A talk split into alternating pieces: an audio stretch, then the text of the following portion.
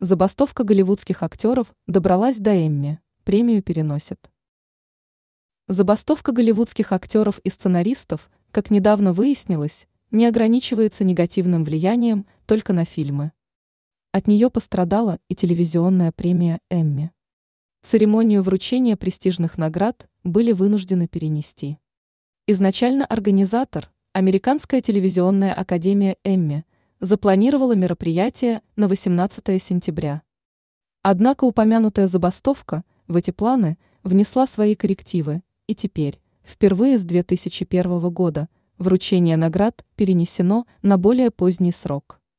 Вендорам 75-й церемонии вручения премии Эмми сообщили, что церемония не выйдет в эфир 18 сентября, цитирует сообщение издания Ваэти «Мия Россия сегодня».